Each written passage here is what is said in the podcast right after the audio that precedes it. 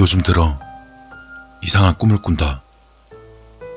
내가 누워있으면 누가 내 머리 위에서 발을 흔든다. 누구의 발인지는 모르겠다. 자꾸 이빨 스치는 발가락에 기분이 더러워 침을 태태 뱉다가 그러고 다시 잠에서 깬다. 무슨 이런 더러운 꿈이 있나 싶다.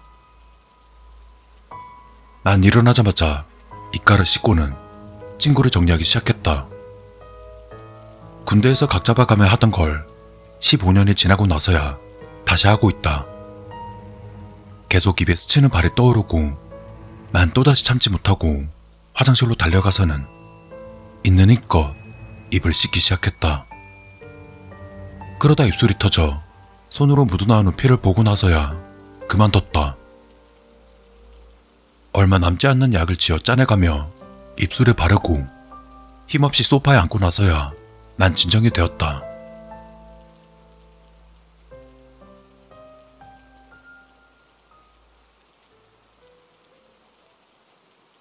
먼지 한톨 없어 보이는 가구들, 일정한 크기에 일렬로 걸려있는 액자들, 크기별로 색별로 정리된 많은 화장품들, 모든 게 완벽하게 보이고 나서야 모든 걸 잊을 수 있었다. 그러나 금세 눈에 보이지 않는 서랍 속의 물건들이 밤새 흐트러지진 않았을까라는 생각에 다시금 불안감이 나름 습하고 있었다.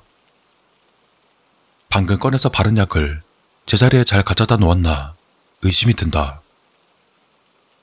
참아야 한다. 이것도 병이다. 분명히 난 약을 잘 정렬해서 놓은 기억이 있지만 내 기억에 의심이 든다.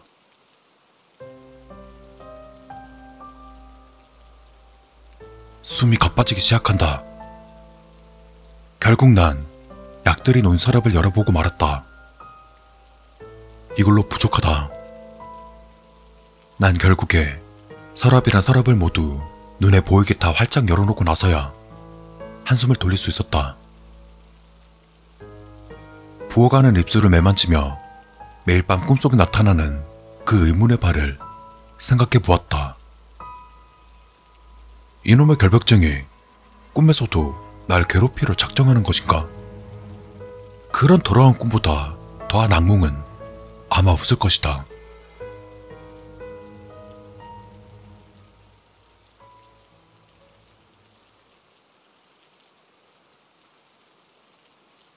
오늘도 상담 치료받으러 병원에 가봐야 한다. 세균이 득실거리는 밖으로 나갈 생각을 하니 식은땀이 흐르기 시작했다.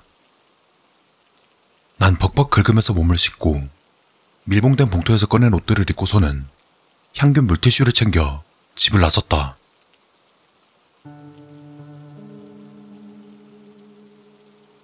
오늘은 의사에게 꿈 이야기를 해볼 것이다. 내 악몽을 들은 의사는 의아하다는 듯한 표정을 지으며 내게 말했다. 보통 사람들과는 좀 다르네요. 일반적인 분들은 꿈속에서도 정리를 하며 꿈속에서도 그 안도감을 느끼며 만족해하죠. 그렇다면 매일 밤 꾸는 그 꿈은 대체 무엇이라는 건가? 특이사항이 한두 가지가 아니네요. 갑자기 이렇게 심한 결벽증을 앓는 분들이 이런 꿈을 꾸는 분도 자신이 병이라는 걸 알고서 스스로 치료하는 분도 많지 않은데 이렇게 노력하시니 금방 좋은 결과를 보실 겁니다. 정말 미쳐버리겠어요. 생활이 너무 힘들어요. 나의 한탄하는 말에 의사는 인상을 찌푸리더니 자신의 이마의 주름을 매만지기 시작했다. 난 그런 의사의 행동에 내게 무슨 문제가 발견되었나 싶어 조심스레 입을 열었다. 왜 그러십니까? 무슨 문제가 있나요? 의사는 한숨을 쉬며 옆에 놓여있던 볼펜을 들고 신경질적으로 책상을 두드리며 다시 입을 열기 시작했다. 이봐요. 다시 되돌아왔군요. 하루에 한 번씩 이걸 설명하려는 저도 가슴이 아픕니다만 환자분을 위해서 어쩔 수 없이 다시 말씀드리겠습니다. 그가 무슨 말을 하는 건지 전혀 알 수가 없었다. 그러자 그는 손을 내보이며 영문을 모르겠다는 나의 제스처를 무시하고서 계속 말을 이어나갔다. 당신의 아내분은 한 달 전 세상을 떠나셨어요. 자살하셨다고요. 당신이 아침에 눈을 뜨고 그녀를 발견해서 경찰에 신고를 하셨죠.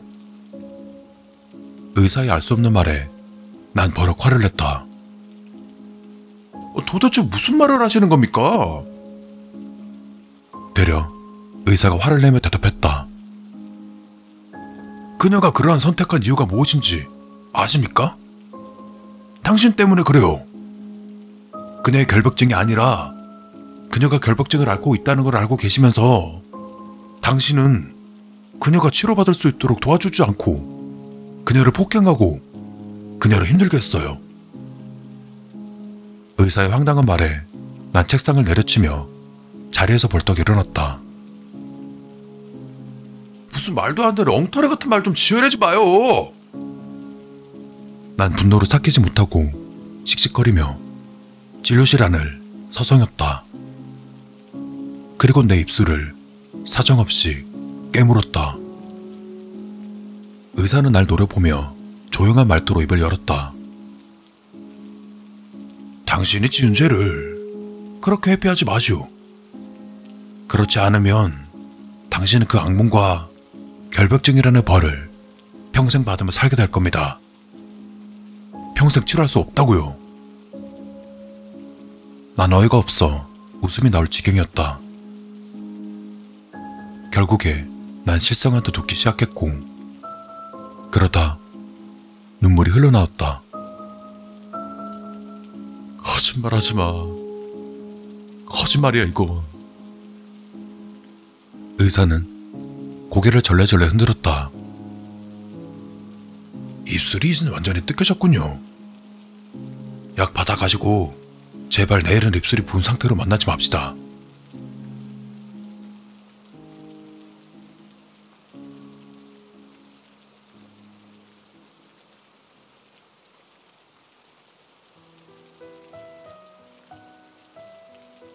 집에 오자마자 나는 술병을 꺼내들어 컵을 찾아다녔다.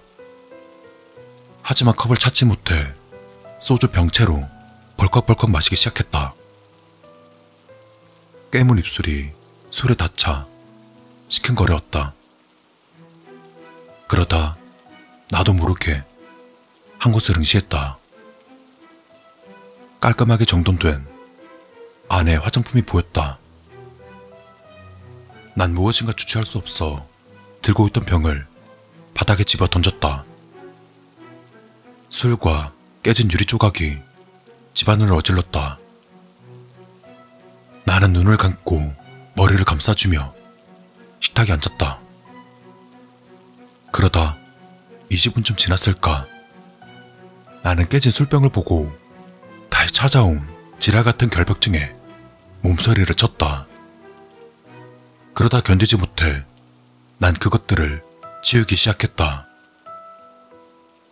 깨진 유리 조각을 버리려 밖에 나갔을 때 한가득 쌓인 깨진 컵들을 볼 수 있었다. 집에 다시 돌아오자 결벽증은 계속되었다. 집안 구석구석 깨끗이 닦고 서랍 안에 있는 물건을 전부 끄집어내서 정리하고서야 나는 침대에 누울 수 있었다. 그리고 꿈속에서 보았던 발이 아른거린다. 눈앞에서 아른거린다. 줄에 매달려 흔들리는 아내의 발이.